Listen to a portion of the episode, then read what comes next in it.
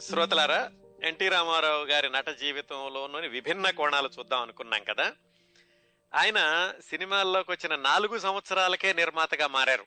అది కూడా ఒక రికార్డుగా చెప్పుకోవచ్చు విశేషంగా చెప్పుకోవచ్చు. ఎందుకంటే ఆ రోజుల్లో వచ్చినటువంటి వాళ్ళలో భానుమతి గారు తప్ప నటీనటుల్లో వెంటనే సినిమాలు తీద్దాం అనుకునే వాళ్ళు ఎక్కువగా ఉండేవాళ్ళు కాదు. అలాంటిది ఎన్టీ రామారావు గారు పైగా ఆయన ఆర్థికంగా ఎన్నో ఇబ్బందులు పడి వచ్చి నాలుగు సంవత్సరాల్లోనే ఆయన నిర్మాతగా మారారు.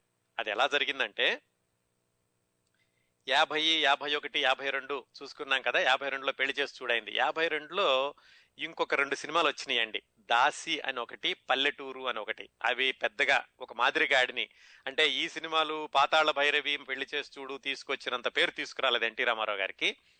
యాభై మూడు మార్చిలో అమ్మలక్కలో అని ఒక సినిమా వచ్చింది. అంటే పెళ్ళి చేస్తుడు తర్వాత మూడు సినిమాలు వచ్చాయి. అప్పుడు ఎన్టీ రామారావు గారి సొంత సినిమా వచ్చింది. అసలు ఆయనకి ఈ సినిమా నిర్మాణం అనేటటువంటి ఆలోచన ఎందుకు వచ్చింది అంటే ఆయన ఫ్రెండ్ ఒక ఆయన ఉన్నారటండి దోనేపూడి కృష్ణమూర్తి గారు. మీకు పేరు గుర్తుందా? దోనేపూడి కృష్ణమూర్తి గారు అంటే సావిత్రి గారి గురించి మాట్లాడుకున్నప్పుడు చెప్పుకున్నాం. ఆయనే వచ్చి సావిత్రి గారిని మద్రాసు రమ్మని ఆయన చేసే సినిమాల్లో ఇస్తా వేషం ఇస్తానని తీసుకెళ్ళడం అక్కడ కాకుండా ఆయన సంసారంలో ఎల్వి ప్రసాద్ గారికి పరిచయం చేయడం అక్కడ ఆవిడ రాకపోవడం ఆ సందర్భంలో దోనేపూడి కృష్ణమూర్తి గారి పేరు చెప్పుకున్నాం. ఈ దోనేపూడి కృష్ణమూర్తి గారు ఎన్టీ రామారావు గారికి దూరపు బంధువు అట దూర బంధువో దగ్గర బంధువో. ఆయన కొంచెం ఆర్థికంగా దెబ్బతిన్నారు. ఆయన కొంచెం ఏదన్నా చేయూత ఇద్దామని చెప్పేసి చిత్ర నిర్మాణం మొదలు పెట్టారు ఎందుకంటే ఆయన కూడా భాగస్వామిగా చేసుకుని ఆయన కూడా కొంచెం లాభం చేకూరుద్దాము అని. నేషనల్ ఆర్ట్స్ అనే పేరు పెట్టారండి. పంతొమ్మిది వందల యాభై రెండులో మొదలు పెట్టారు యాభై మూడులో సినిమా విడుదలైంది కాబట్టి దాదాపుగా యాభై రెండులో మొదలు పెట్టారు లేకపోతే యాభై మూడు మొదట్లో మొదలు పెట్టారని చెప్పుకోవచ్చు మనం. నేషనల్ ఆర్ట్స్ అనే పేరు పెట్టడానికి కారణం నేషనల్ ఆర్ట్ థియేటర్స్ అనే పేరుతోటి ఈయన బిఏ అయిపోయాక నాటకాలు వేశారు కదా గుంటూరులో అదే గుంటూరు విజయవాడలో. అదే పేరుని నేషనల్ ఆర్ట్స్ అనే పేరుతోటి నేషనల్ ఆర్ట్ థియేటర్స్ కాదు నేషనల్ ఆర్ట్స్ అనే పేరుతోటి పిచ్చి పుల్లయ్య అనే సినిమాకి శ్రీకారం చుట్టారు ఎన్టీ రామారావు గారు యాభై మూడు మొదట్లోనూ యాభై రెండు చివరిలోనో. దాంట్లో దోనేపూడి కృష్ణమూర్తి గారు పార్ట్నర్. ఎన్టీ రామారావు గారు తమ్ముడు త్రివిక్రమరావు గారు మేనేజింగ్ పార్ట్నర్. మరి సొంత సినిమా కాబట్టి ఎన్టీ రామారావు గారే ముఖ్య పాత్ర. దాంట్లో గుమ్మడి గారిని విలన్గా తీసుకున్నారు. గుమ్మడి గారి గురించి చెప్పుకున్నప్పుడు కూడా మనం మాట్లాడుకున్నాం. ఆయన వచ్చి అదృష్ట దీపుడని ఒక సినిమాలో వేసి ఇంకొక సినిమా ఆగిపోయి ఇంకా ఆయన వెళ్ళిపోదాము అనుకుంటున్న రోజుల్లో ఎన్టీ రామారావు గారు లేదు ఉండండి నేను సొంతంగా సినిమా తీస్తున్నాను అని చెప్పేసి ఆయన ఉండమని చెప్పడం ఆయన వెనక్కి ఉండిపోవడం ఆ సమయంలో ఈయన తీసినటువంటి ఈ పిచ్చి పుల్లయ్య సినిమాలో ఆయనకి విలన్ వేషం ఇచ్చారు. ఈయన ఈ సినిమా నిర్మాణానికి ముందేనండి అంటే సినిమాల్లోకి వెళ్ళినటువంటి మూడు సంవత్సరాల్లోనే కేవలం నటన జీవితం సినిమాలే కాకుండా సాంఘిక సేవలో కూడా ఆయన అప్పట్లోనే మొదలుపెట్టారు సినిమాల్లోకి వెళ్ళిన రెండు మూడు సంవత్సరాల్లోనే. అప్పట్లో నేను కథలో నుంచి పక్కకి వెళ్ళటం లేదండి కొంచెం వెనక్కి వెళుతున్నాను ఒక స్టెప్. ఎందుకంటే దీనికి మూలం కూడా అందులో ఉంటుందన్నమాట. అప్పట్లో రాయలసీమలో కరువు వచ్చింది. రాయలసీమ క్షామ నివారణ నిధి అని చెప్పేసి నాటకాలు వేసి డబ్బులు తీసుకు డబ్బులు వసూలు చేసి క్షామ నివారణ నిధికి ఇద్దామని గుమ్మడి గారే ఎన్టీ రామారావు గారికి ఒక సలహా చెప్పారు. ఎందుకంటే అక్కడ పృథ్వీరాజ్ కపూర్ అని బొంబాయిలో ఆయన అలాంటి చేస్తున్నాడు అని. అప్పుడు ఎన్టీ రామారావు గారు ఇరవై నాలుగు రోజుల పాటు నలభై మంది ఆర్టిస్టులను తీసుకుని ఆయన మొత్తం ఆంధ్రదేశం అంతా పర్యటించారండి. ఒకవైపు స్టేజ్ మీద నాటకాలు జరుగుతుంటే ఎన్టీ రామారావు గారు జోలి పట్టుకుని ప్రేక్షకుల్లోకి వెళ్ళి వాళ్ళ దగ్గర నుంచి నిధులు విరాళాలు తీసుకునేవాళ్ళు. అట్లా నటుడే తమ దగ్గరికి వచ్చి విరాళాలు అడుగుతుంటే ఇవనాళ్ళు ఉండరు కదా అలా అలా వసూలు చేసినటువంటి విరాళాలని ప్రభుత్వానికి ఇచ్చి ఆ రాయలసీమ క్షామ నివారణ నిధికి ఉపయోగించమని చెప్పారు. ఎందుకు చెప్పానంటే ఆయన నట జీవితమే కాకుండా ప్రజల్లో కూడా మమేకం అవ్వాలనేటటువంటి ఆలోచన ఆ రోజుల్లోనే ఆయన చిత్రరంగ ప్రవేశం చేసిన రెండు మూడు సంవత్సరాల్లోనే వచ్చింది అనడానికి తార్కాణం ఈ సంఘటన. అది జరిగినప్పుడే గుమ్మడి గారు ఈయనకి చాలా దగ్గర అవ్వడం ఆ తర్వాత గుమ్మడి గారిని పిచ్చి పుల్లయ్య సినిమాలో ఈయన విలన్గా తీసుకోవడం జరిగింది. మరి దర్శకుడు ఎవరు? ఈయన కొత్తగా సినిమా తీస్తున్నారు ఈయనకి దర్శకుడు కావాలి. అప్పటికే ఆయన రూమ్మేట్గా చాలా రోజులు ఉన్నారు. తాతినేని ప్రకాశ్రావు గారు చెప్పుకున్నాం కదా ఆయన్నే దర్శకుడిగా పెట్టుకున్నారు. దర్శకుడిగా పెట్టుకుని ఆయన రూమ్మేట్ కూడా కదా ఆయన దర్శకుడిగా పెట్టుకుని పిచ్చి పుల్లయ్య సినిమా తీశారు. మొత్తానికి ఆ సినిమా పిచ్చి పుల్లయ్య సినిమా బాగానే ఉందన్నారు కానీ డబ్బులు అయితే రాలేదు. ఆయన కొంచెం మరి మొట్టమొదటి సినిమానే తీసి ఇంకా సినిమాల్లో ఆయన ఆరేడు సినిమాల్లోనే వచ్చారు. ఆర్థికంగా నిలదొక్కుకోవడానికి ప్రయత్నిస్తున్న సినిమాల్లోనే మరి సినిమాల్లో నష్టం రావడం అంటే కొంచెం కష్టమే కదా. అందుకని ఏం చేశారంటే ఈసారి కొంచెం మార్చి తీద్దాం ఇంకొక సినిమా తీద్దాం అని చెప్పి ఆయన తోడు దొంగలు అనే సినిమా ఆ మరుసటి సంవత్సరమే యాభై నాలుగులోనే తోడు దొంగలు అనే సినిమా తీశారు. దానికి ఏం చేశారంటే కొంచెం ఇంతకుముందు నేషనల్ ఆర్ట్స్ అని పెట్టారు కదా దాన్ని నేషనల్ ఆర్ట్ థియేటర్స్ ఎన్ఏటి అని మార్చి ఆ ఎన్ఏటి థియేటర్స్ ఆ NAT art national art theatres అనే పేరుతోటి తోడు దొంగల సినిమా మొదలుపెట్టారు. దాంట్లో మళ్ళా ఈయనకు ఒక చక్కటి మిత్రుడు భాగస్వామిగా దొరికాడు డివిఎస్ రాజు గారు ఆ తర్వాత రోజుల్లో డివిఎస్ గారు రాజు గారు ఎన్టీ రామారావు గారితో బంగమ్మ శపథం లాంటి చక్కటి సినిమాలు తీశారు. ఆయన ఈ సినిమాతోటి ఈయనకి భాగస్వామిగా మొదలయ్యారు తోడు దొంగల సినిమాతోటి అందులో ఆ రోజుల్లో ఎన్టీ రామారావు గారు మంచి గ్లామర్ ఉన్న హీరో. అటు పెళ్ళి చేస్తుడు తీసుకున్నా పాతాళ భైరవ్ తీసుకున్నా మంచి గ్లామరస్ హీరో. అలాంటిది తోడు దొంగల్లో ఆయన ఏంటంటే వయసు మళ్ళిన పాత్ర పోషించాడు. వృద్ధ పాత్ర ధరించాడు. దాంతో అందరూ ఏమంటారంటే ఏవో చాలా ఎక్స్పెరిమెంటల్గా చేశారు బాగుందన్నారు కానీ సినిమాకి మాత్రం డబ్బులు రాలేదు. దాంతో ఆయన తీసిన రెండో సినిమా కూడా పరాజయం పాలైంది. ఈ రెండో సినిమాకి డైరెక్టర్ ఎవరంటే యోగానంద్ గారు. ఆయన కూడా ఈయన రూమ్మేటే. యోగానంద్ తాత్నేని ప్రకాశ్రావు ఎన్టీ రామారావు గారు టీవీ రాజు వీళ్ళందరూ రూమ్మేట్స్. యోగానంద్ గారిని దర్శకుడిగా తీసుకుని తోడు దొంగలు దీన్ని తీస్తే అది కూడా పోయింది. దాంతో రామారావు గారు పునరాలోచించడం మొదలుపెట్టారు. ఏమిటిది? రెండు సినిమాలు తీస్తే రెండు కూడా పోయినాయి. ఎక్కడ తప్పు చేస్తున్నాను? పంధా మారుద్దాం అనుకున్నారు. ఆ రోజునాడటండి ఈయన సినిమా తీసేటప్పుడు రోజుకి రెండు మూడు షిఫ్ట్లు చేస్తూ బిజీగా ఉండేవాళ్ళు. ఈయన సొంత సినిమాలు తీస్తున్నప్పుడు బయట సినిమాల్లో యాక్ట్ చేస్తూ కూడాను. రాత్రి ఇంటికి వచ్చి భోజనం చేసేసరికి పది అయ్యేదట ఆ సమయంలో ఆయన ఆఫీస్కి వెళ్ళి మ్యూజిక్ సిట్టింగ్లో కూర్చునేవాళ్ళు ఈ తేడు తోడు దొంగల సినిమాలకి. పడుకునే ముందు టీ తాగడం ఈ ఎన్టీ రామారావు గారికి వాళ్ళ తమ్ముడికి అలవాటట. వాళ్ళు మ్యూజిక్ సిట్టింగ్ అయ్యాక అందరూ కలిసి మౌంట్ రోడ్డుకి నడిచి వెళ్ళి టీ తాగి మళ్ళీ వచ్చేవాళ్ళట రూమ్కి. అలా నడిచి వెళ్తుంటే వాళ్ళందరి మధ్యలో నుంచి ఎన్టీ రామారావుని చూసి అందరూ కూడా అలా కళ్ళార్పకుండా చూస్తూ ఉండేవాళ్ళట. అంటే రాత్రిపూట చూశారా? అంటే రాత్రి కానీ పగలగా నడిచి వెళ్ళేటప్పుడు అనమాట అందరిలోకి అంత విలక్షణంగా కనిపిస్తూ ఉండేవాడు ఆయన. తోడు దొంగల సినిమాతోటి రెండు లక్షల రూపాయలు ఖర్చు పెట్టి తీశారు. పద్నాలుగు వేలు నష్టం వచ్చింది. కాకపోతే ఏమైందంటే అదే సంవత్సరం అంటే యాభై నాలుగులోనే ఈ కేంద్ర ప్రభుత్వం ఉత్తమ ప్రాంతీయ చిత్రం బహుమతులు ఇవ్వడం అనేది మొదలుపెట్టింది. ఆ ఉత్తమ ప్రాంతీయ చిత్రం బహుమతి ఇవ్వడం బహుమతి ఇవ్వడం మొదలుపెట్టినప్పుడు తోడు దొంగల సినిమాకి బహుమతి వచ్చింది. ఆ విధంగా ప్రభుత్వ ప్రశంసా పత్రం అయితే లభించింది కానీ ఈయనకి మాత్రం నష్టాలే మిగిలినాయి. మొదట రెండు సినిమాలో నష్టాలు రావడంతో ఆయన ఏం చేశారంటే పంధా మారుద్దామని పంతొమ్మిది వందల యాభై ఐదులో ఎన్ఏటి అనే పేరుతోటి జయసింహ అని సినిమా తీశారు. అది బ్రహ్మాండంగా ఆడింది. అది కూడా మళ్ళీ యోగానంద దర్శకత్వంలోనే తీశారు జయసింహ సినిమా. ఆ జయసింహ సినిమా అద్భుతంగా ఆడడం అది మళ్ళీ జానపద సినిమా. ఆ విధంగా జానపద సినిమాతోటి ఆయన మళ్ళీ నిలదొక్కున్నారు ఏది ఏ పాతాళ భైరవైతే ఆయన ఆకాశంలోకి తీసుకెళ్ళిందో అలాగే జానపద సినిమా జయసింహ ఈయన నిర్మాతగా నిలబెట్టింది కాసులు రాల్చింది చక్కటి విజయం సాధించింది ఎన్ఏటి సంస్థ విజయవంతమైన చిత్రాలు తీయగలదు అని నిరూపించింది. దీంట్లో వహిదా రెహమాన్ని హీరోయిన్గా కూడా పరిచయం చేశారండి ఎన్టీ రామారావు గారు ఈ సినిమాలోనే. ఇవి మూడు సినిమాలు తీశారండి. ఈ మూడు సినిమాల తర్వాత వచ్చింది ఈయన. జయసింహ సినిమా చాలా బాగా ఆడింది విజయవంతమైంది. బట్ సూపర్ డూపర్ హిట్ అనేటటువంటి సినిమా ఈ మూడు సినిమాల తర్వాత వచ్చింది ఎన్టీ రామారావు గారి నేషనల్ ఆర్ట్ థియేటర్స్ దాంట్లో. అది పాండురంగ మహత్యం. ఆ సినిమా గురించి కొద్ది విశేషాలు తెలుసుకుందాం. ఈ జయసింహ సినిమా కూడా విజయవంతం అయ్యాక ఆయన నిర్మాతగా కొనసాగుతున్నప్పుడు పాండురంగ మహత్యం సినిమాకి అసలు ఆలోచన ఎలా వచ్చిందంటే రెండు సినిమాలు తీసాం సాంఘికాలు ఒక మాదిరిగాడిని ప్రయోగాత్మకం దానికి అవార్డు వచ్చింది. జయసింహ డబ్బులు వచ్చినాయి. ఏదైనా కళాత్మకమైన సినిమా తీస్తే బాగుంటుంది అని ఈయనకి ఆలోచన వచ్చింది. ఆలోచన వచ్చినప్పుడు ఏం చేశారంటే మద్రాసులో ఏదో ఒకరోజు శివరాత్రి ఏకాదశి ఏదో ఉంది. ఆ సందర్భంలో ఒక భక్తిరస ప్రధానమైన సినిమా వేశారు. హరిదాసు అని ఆ సినిమా. అది ఎన్టీ రామారావు గారికి చెప్పారు ఎవరో ఆ సినిమా చాలా బాగుంటుంది తెలుగులో తీస్తే బాగుంటుంది అని. ఎన్టీ రామారావు గారు త్రివిక్రమరావు గారు డివిఎస్ రాజు గారు ముగ్గురు వెళ్ళి ఆ సినిమా చూశారు.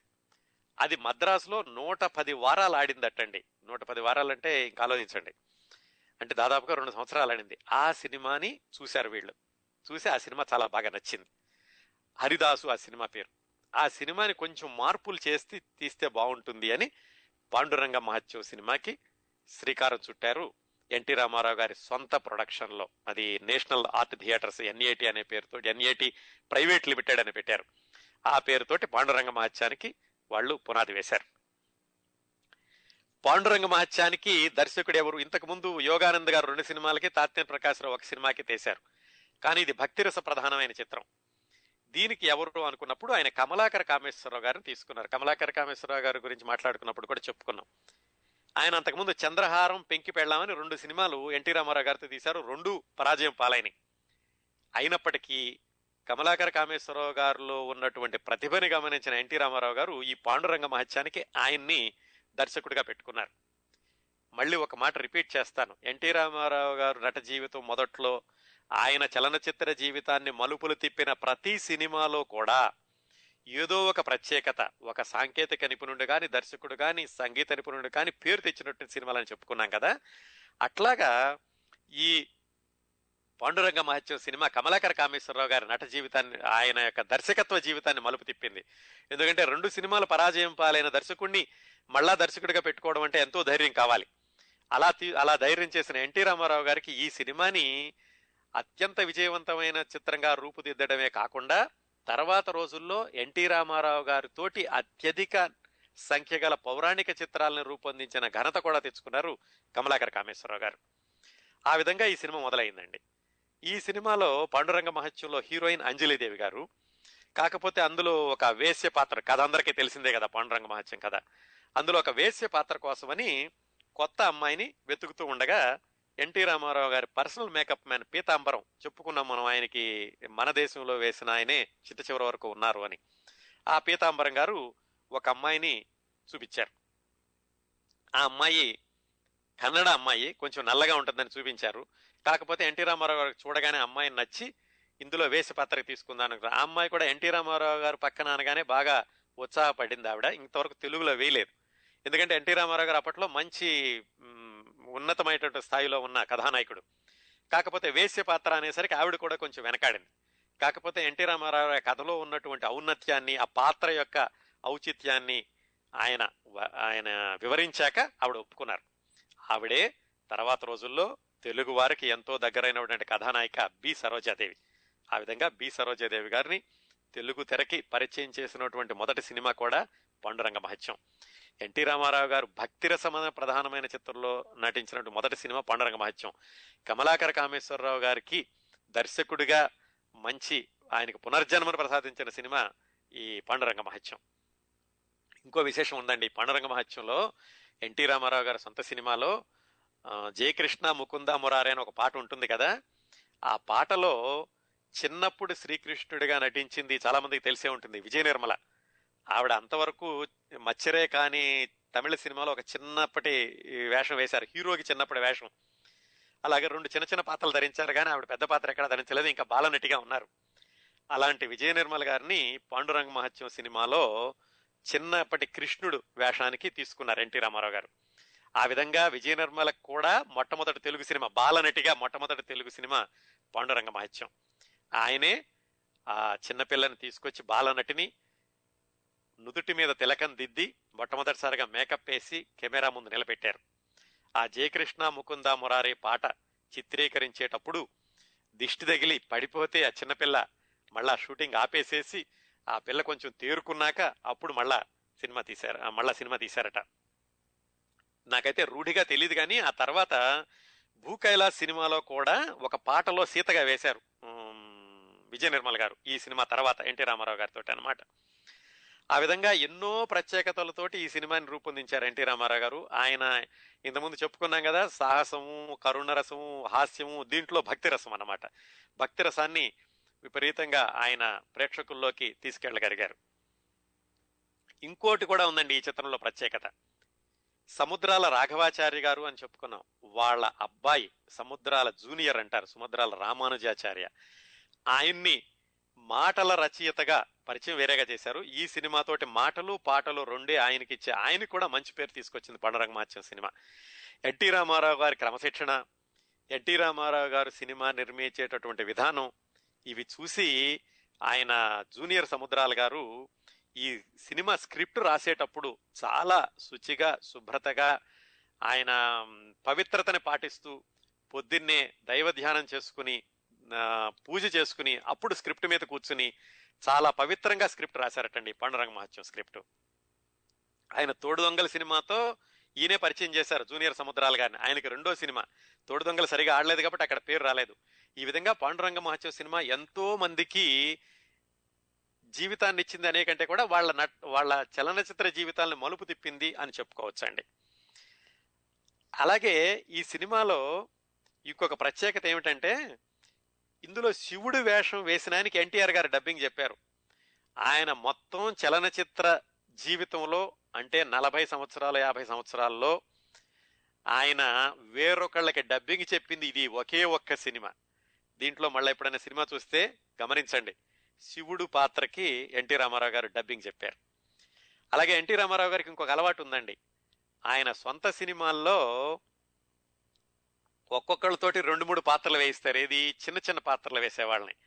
అలాగే ఈ పాండురంగ మహత్యం సినిమాలో విఎస్ శర్మ అని ఆయనతోటి ఒకసారి మునిగా ఇంకొకసారి శిష్యుడిగా వేయించారు. అలాగే ఛాయాదేవి గారితో రెండు పాత్రలు వేయించారు.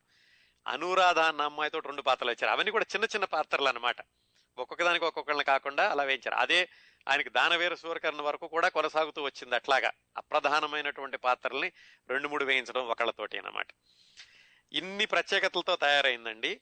అలాగే ఈ సినిమాకి సంగీతం టీవీ రాజు గారు. టీవీ రాజు గారు మళ్ళీ ఎన్టీ రామారావు గారు రూమ్మేటే. ఇదంతా ఎలా ఉంటుందంటే ఒక సహజీవనం. ఒకళ్ళనొకళ్ళు సహాయం చేసుకుంటూ ఎదిగే క్రమంలో ఒకళ్ళొకరి ఒకళ్ళనొకళ్ళు ప్రోత్సహించుకుంటూ ఎలాగా పైకి వచ్చారు అనడానికి ఒక ఉదాహరణ. టీవీ రాజు గారికి సంగీత దర్శకత్వం దీంట్లో. అలాగే జయకృష్ణ ముకుంద మొరారి పాట తెలుసు కదా? ఆ పాట ఇప్పటికి కూడా అది ఆ పాట వినిపించినటువంటి ఉత్సవాలు ఎక్కడ ఉండవని చెప్పుకోవచ్చు. అలాగే టీవీ రాజు గారికే కాకుండా తెలుగులో కూడా అత్యద్భుతమైన పాటలను తీసుకోండి అంటే ఆ మొదటి వరుసలో నిలుస్తుంది ఈ జయము జయకృష్ణ ముకుంద మురారి అనేటటువంటి పాట. అలాగేనండి ఈ పాట దాదాపుగా పదిహేను నిమిషాలు ఉంటుంది.